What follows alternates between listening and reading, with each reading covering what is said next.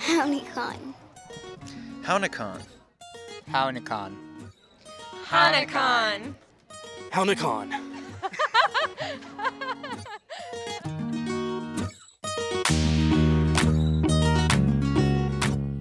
You're listening to Hownikan Podcast, highlighting citizen Potawatomi Nation issues, members, and more. Paige Willett Nadeshnikas, Potawatomi Ndao. I'm your host, Paige Willett, C P N tribal member and employee. Don't forget to subscribe, share, and rate us. During this episode, we visit the C P N professional basketball team's first home game, discuss Sexual Assault Awareness Month with the victim's advocate, and talk with an apparel designer and C P N employee about Native fashion. Citizen Potawatomi Nation's new professional basketball team, the Potawatomi Fire, played its first home game on Saturday, March nineteenth, twenty twenty-two. An affiliate of the Basketball League, the Fire calls Fire Lake Arena its home court. Approximately fourteen hundred fans attended the game against the Little Rock Lightning from Arkansas. The teams took the court for tip-off at seven thirty p.m.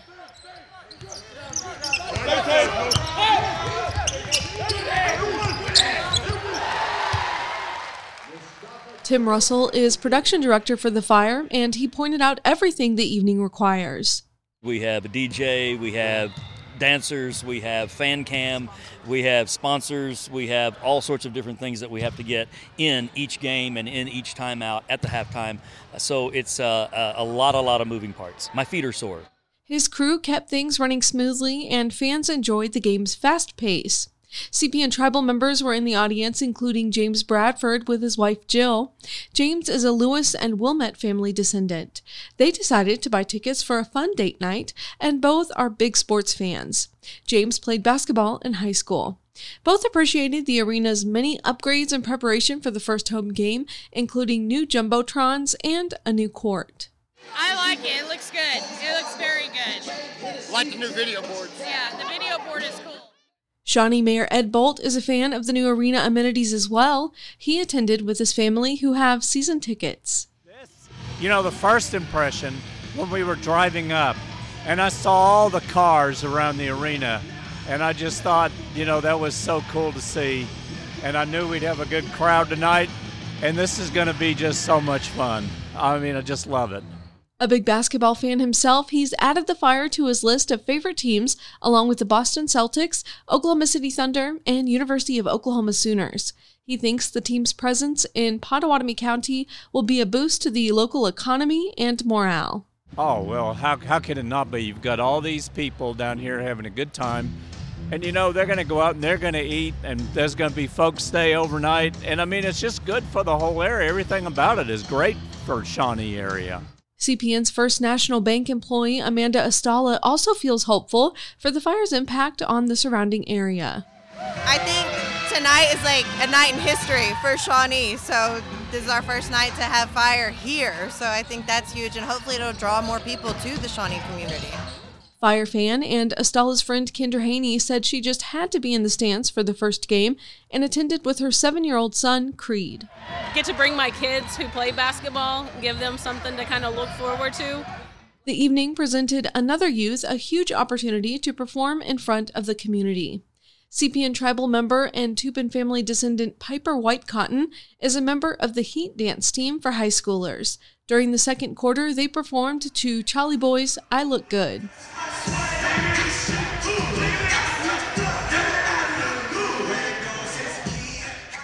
keep saying it, but it's just really fun and it makes me smile, and I'm just like laughing. We're all dancing on the side, like going like, and then when a song comes on, we all know we're just like singing it, and we're just having fun all together and just enjoying each other's company. In the fourth quarter, the Fire surpassed the hundred-point mark when number seven Theo Johnson scored a second free throw with approximately seven minutes left in the game. The Fire's mascot, Mo'oe the Wolf, cheered on the team and hyped the crowd as they celebrated the accomplishment. Mo'oe is short for Mo'oe, the Potawatomi word for wolf.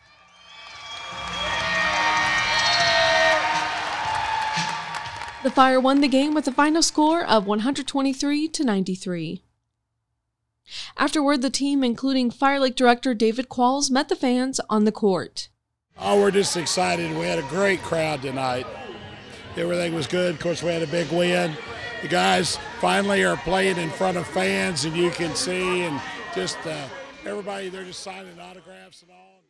Production director Tim Russell looks forward to continuing to work on this unique opportunity to bring professional basketball to Potawatomi County. Uh, having this type of entertainment and this type of sports at on this scale is uh, kind of unheard of in rural Oklahoma. So just like any other thing that have come in that we never thought would happen, here's this basketball team, and it's it's great for rural Oklahoma.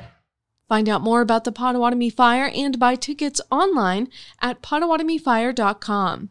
Visit Fire Lake Arena on the web at fire lake arena dot com. April is Sexual Assault Awareness Month, and the Centers for Disease Control and Prevention labels sexual assault a, quote, serious public health problem in the U S According to the Rape, Abuse, and Incest National Network, an American is sexually assaulted every sixty-eight seconds. C P N's House of Hope is a victims resource and advocacy center for anyone in the surrounding community.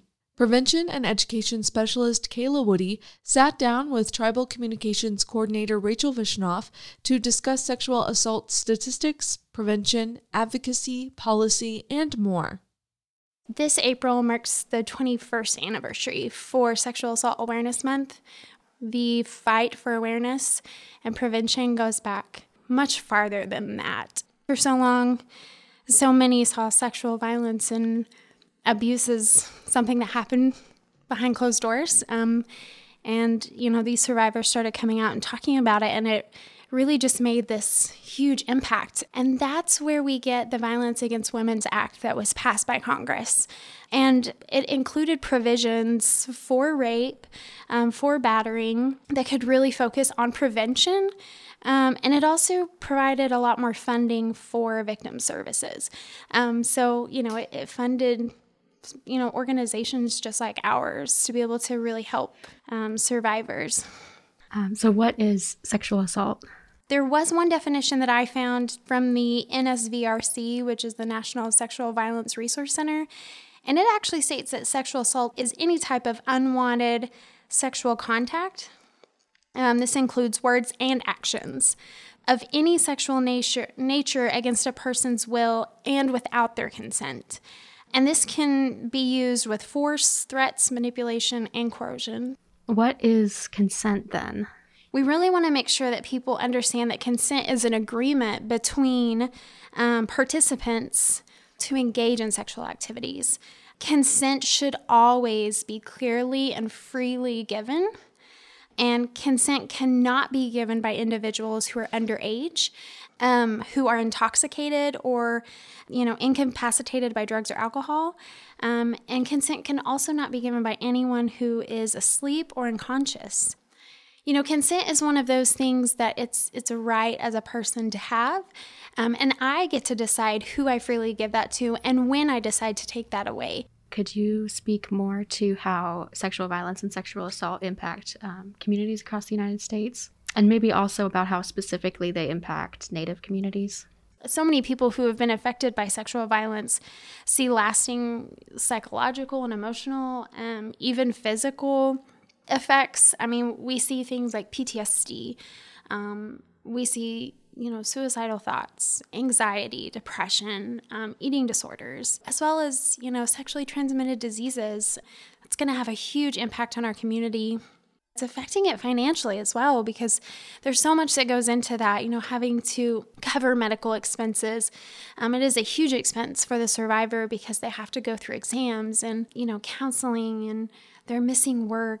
We see that Native women actually experience rape at two point five times Um, more than any other race.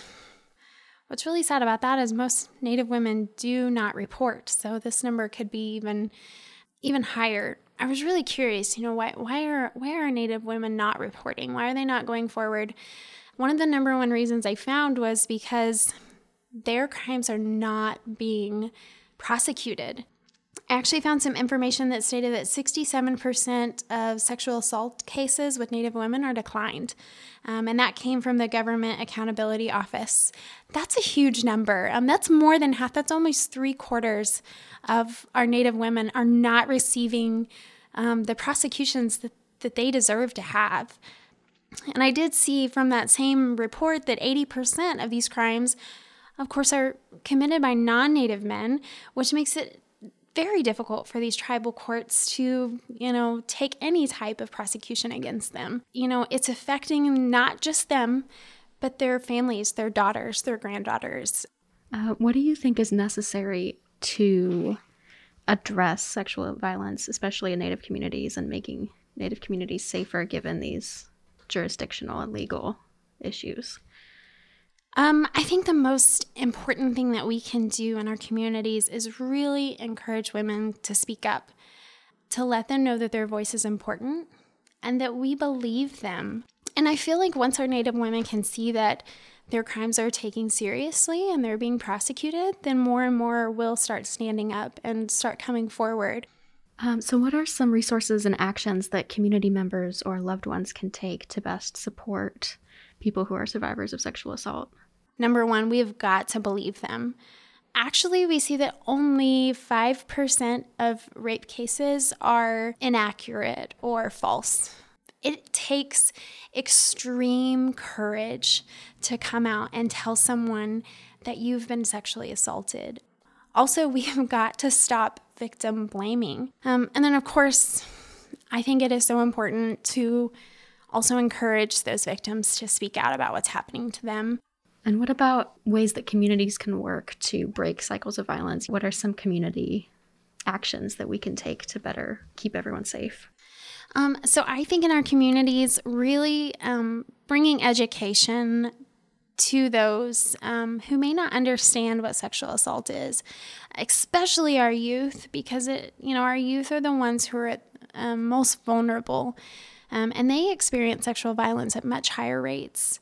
Um, so being able to explain to them what's acceptable, what's healthy, um, what consent is, you know, when they go into a new relationship with someone, how to set those boundaries so that not only they feel comfortable in that relationship, their partner also feels comfortable. You provide support services throughout the year, so I was wondering if you could talk a little bit about how Um, that works outside of just the context of April and Sexual Assault Awareness Month. First and foremost, we provide emergency shelter to anyone who is experiencing domestic violence or sexual assault um, and needs to be safe away from that abuser. If shelter is not um, a feasible option, we, we definitely try to locate other avenues to, to keep them safe out of that situation. We also assist with protective orders through their specific tribe or through a county. Um, a protective order can be a great way to keep that victim safe and hold that perpetrator accountable. We also provide a variety of services like safety planning. We, you know, help them with mental health, trying to provide a counseling services and um, help them really deal and heal with, with that trauma that's happened. We also partner with other organizations, and we have great advocates that will go with the victim to court um, to help really prepare them for what to expect um, and also support them throughout that process, because that can be um, extremely anxious um, and overwhelming. What is one of the most important things you want to take away about sexual assault and safety surrounding sexual assault? I just want to encourage anyone who's had to experience sexual assault to know that you're not alone. We're here to support you. We're here to help you with that. I also want others who may not know what sexual assault is or may not have a good understanding to, you know, look us up on, on our website. We provide a lot of information on there about what sexual assault is. It's good to be able to know the information to be supportive. And what about anyone who might be listening to this episode or seeing a lot of content on social media during Sexual Assault Awareness Month, for whom that might be triggering? What would you say to those people? I would say make sure you're taking care of yourself. These types of topics, especially for those of us who have had to endure trauma like that, um, can be extremely triggering and extremely overwhelming. I would definitely encourage anyone um, who may be struggling to reach out to a counselor. And, and we have those services to help you know, victims um, locate a counselor and, and really um, pay for those um, sessions if, if needed. Thank you so much for taking the time to talk to us. I really appreciate it. Thank you. The House of Hope Crisis Line is available twenty-four seven at four oh five, eight seven eight, four six seven three. If you or someone you know is experiencing sexual assault, stalking, or domestic violence, call the National Domestic Violence Hotline at eight hundred, seven eight seven, three two four four. Find House of Hope online at c p n house of hope dot com or on social media.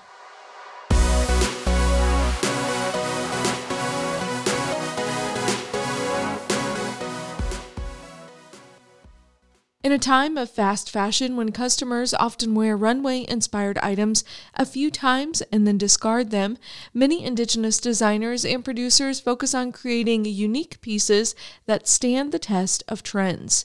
Designer Leslie Deer prefers to make timeless pieces. Her brand, L A. Deer Apparel, uses classic silhouettes and high-quality fabrics with the potential to outlast the life of the wearer.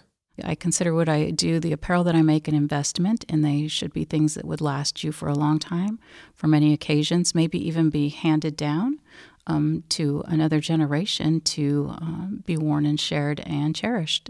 She started her journey daydreaming about clothes she wanted to make herself while traveling across the country with her parents in the back seat of their car. It, it seemed like so far-fetched to actually be able to think about uh, creating or designing your own clothes, because to me those were all made like in big factories with manufacturers. And as time went on, you know, I did start making my own dance regalia, and um, people uh, would comment on it a lot and um, encourage me to continue sewing.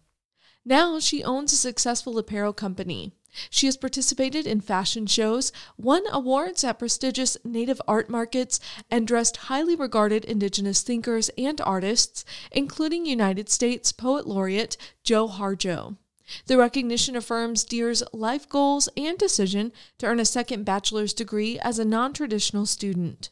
You know, it's kind of like, okay, I feel like I I, I like what I'm doing, and apparently it's working out okay so far. Deer works for Citizen Potawatomi Nation Cultural Heritage Center as the Cultural Activities Coordinator and teaches classes on how to make accessories for regalia and everyday wear. She also hosts open cultural sewing classes. She encourages other Indigenous designers to push their brands forward and to keep working. She also reminds them of the time and commitment required to earn a living making their own clothes and accessories. But Deer knows the reward of seeing her work out in the world makes it worth it. Sometimes it gets hard, and sometimes it's challenging, um, and sometimes you're tired and, and you just want to stop. But don't ever give up. If you have a dream, if you have a goal, if you have something that you want, uh, don't ever give up, and don't let anyone ever change your perspective. Don't let anyone ever dictate to you, your art should be like this, your art should look like that. Deer incorporates her tribe's Muskogee Nation motifs and designs in wearable art through her fabrics and appliques. She said Plains Tribe's motifs and patterns remain dominant in fashion, and that not many designers rely on Southeastern tribes' style. As a child, Deer's exposure to mound builder artwork or its meaning was limited. She learned most of what she knows as an adult. And I felt like it was something that I had a responsibility to bring forward with me, bring it to, into the present day, um, just so that it's not forgotten. I feel like, you know, I'm kind of like bringing my ancestors along with me and bringing them into the present day and sharing what they did with uh, everybody else. Many of the Eastern Woodlands tribes, including Potawatomi, that worked and lived with French fur traders in the seventeen hundreds, began using silk ribbons imported from France and creating ribbon applique as part of their everyday and ceremonial wear, such as ribbon skirts. Today, many Native women across Turtle Island consider them beautiful and very fashionable pieces of their wardrobes, regardless of their tribal affiliation. Other hip Native brands, such as the Natives Clothing, embrace the look of throwback t-shirts, trucker hats, and hoodies, always with a twist to pop culture. Deer believes all of it is a form of expression and makes a statement. I think that it's important for representation. You know, it's another way to put ourselves out there. It's another expression of artwork or another expression of our culture. It's a way to be seen and for people to um, take an interest or learn more or uh, understand parts of our culture. In addition to her website, Deer attends many native art markets across the country to promote her line and sell her products. The prices across booths surprise some attendees, while others remember the cost of purchasing handmade pieces.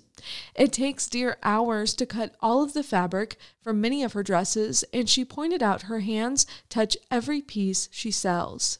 I think that people are really surprised sometimes when they take a closer look and realize how much effort, how much thought, Um, how much of someone's heart has gone into something, as far as even just coordinating colors for things that you do and all of the symmetry in it, all the representation that is put out in our artwork.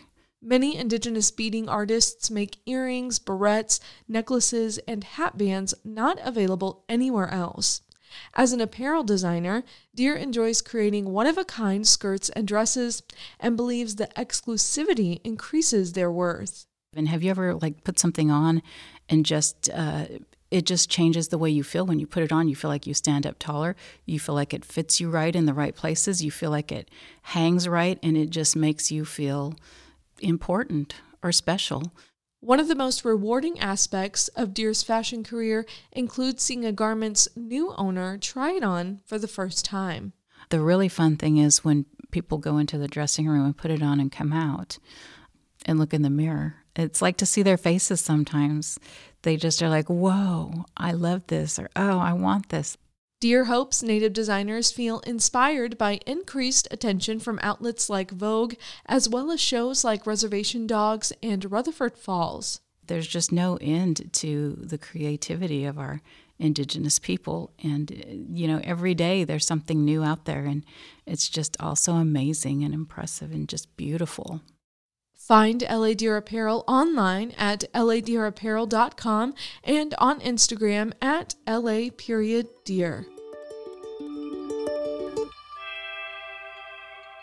It's time for learning language when the C P N Language Department joins us to teach vocabulary, songs, stories, and more. In this segment, Department Director Justin Neely shares a couple of new songs written by the men's drum group he leads. For today's language uh, segment, we're going to talk a little bit about Ngumwanan songs. So we have a, a drum group that's been around for uh, a number of years, uh, and they're called Sengol Z B West Squirrel Creek, and it's named obviously af- after the, the creek that flows right there by the powwow grounds.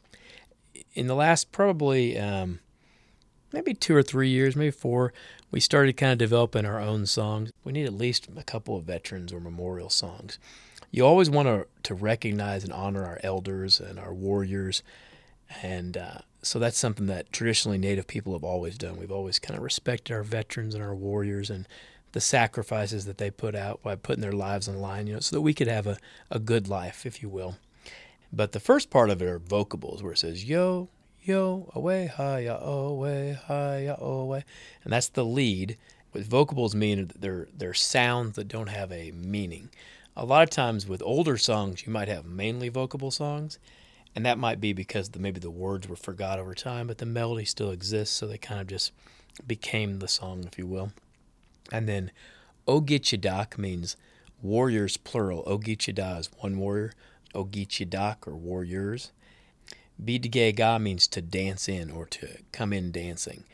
Bidge means to enter, like enter something, or, and it's in reference to like coming, bringing the bringing the, the flag in, basically. 'Cause a lot of times they'll they'll carry the flag in, they'll dance the flag in, like to the arena or whatnot. And that's kind of what it's talking about. Bidge gawat, they they dance the flag in, or they dance in. And then Shemaganeshik means soldiers, plural. Shemaganeshi is one soldier. The word actually comes from the word shemagan. Shemagan is actually a lance or a um, or a spear. And what it's talking about is that bayonet that they used to have on the ends of their uh, their rifles way back in the day, that kind of sharp bayonet thing. And that's what we saw. So we that's what we talked about when we saw these these soldiers. We said, oh, Shemaganeshi, the, the ones that carry the their bayonet. Shemaganeshik. Migadi is the verb to, to fight. And then wat says they. So it says you know, these soldiers, they fight. That's what they do. Shema Ganeshik Migadiwat. And then the next part is vocables, weha weha. The next line is Pane Shana Gekawab Magnanik. Pane means always. Shana is kind of an emphatic. It just kind of adds emphasis or kind of ump. Kind of helps with the flow. Gekawab Magnanik means they watch over us. Gekawab Magnanik. And this line, I will say, when we sing it, it comes out a little fast. The verb is Kawab Ma, to watch over. Gekawab Magnanik. They watch over us. And like I said, that's a that's a good veteran song. And there's one more song I was I wanted to kind of mention too. Is it's a newer one we've been working on, but I think it's going to be a hit. Um, it's got a really fast, upbeat melody, and it says, "Get down, Nishnabek. We are Nishnabek." And Nishnabe is our original name for ourselves. You know, we're called Potawatomis, but we call ourselves Nishnabe. That's the word that's on the seal. You know, is that Nishnabe. And then Megwa Shoda Eyego, we're still here, we're still here. And that's really the whole lines of it. We're we're we're Nishnabek, we're we're Potawatomis, and we're still here. And it's just a really cool little song. Like I said, it's got a real nice upbeat to it. Good Nishnabek, way hi hey ya hey ya. Good Nishnabek, way hi hey ya hey ya. Ya ya hey ya, ya ya oh. Megwa Shoda Eyego, way hi oh. Megwa Shoda Eyego, way hi oh. That's pretty much the the main meat and potatoes of that song, but it's a pretty cool little song. And we just keep we keep writing new songs as we go. Um, it's nice for our people to be able to hear uh, Potawatomi guys uh, singing at the drum, and kind of inspires them maybe to want to sing or maybe even want to dance or just take a take a step out. They realize we're taking kind of a leap out, a leap of faith, and a step out. Maybe they'll want to do the same. Maybe they want to get their regalia together and start dancing a little bit, or maybe they'd like to learn some songs and join us at the drum. For more information and opportunities with language, including self-paced classes, visit cpn.news backslash language. You can find an online dictionary at potawatomi dictionary dot com, as well as videos on YouTube. There are also Potawatomi courses on the language learning app, Memrise.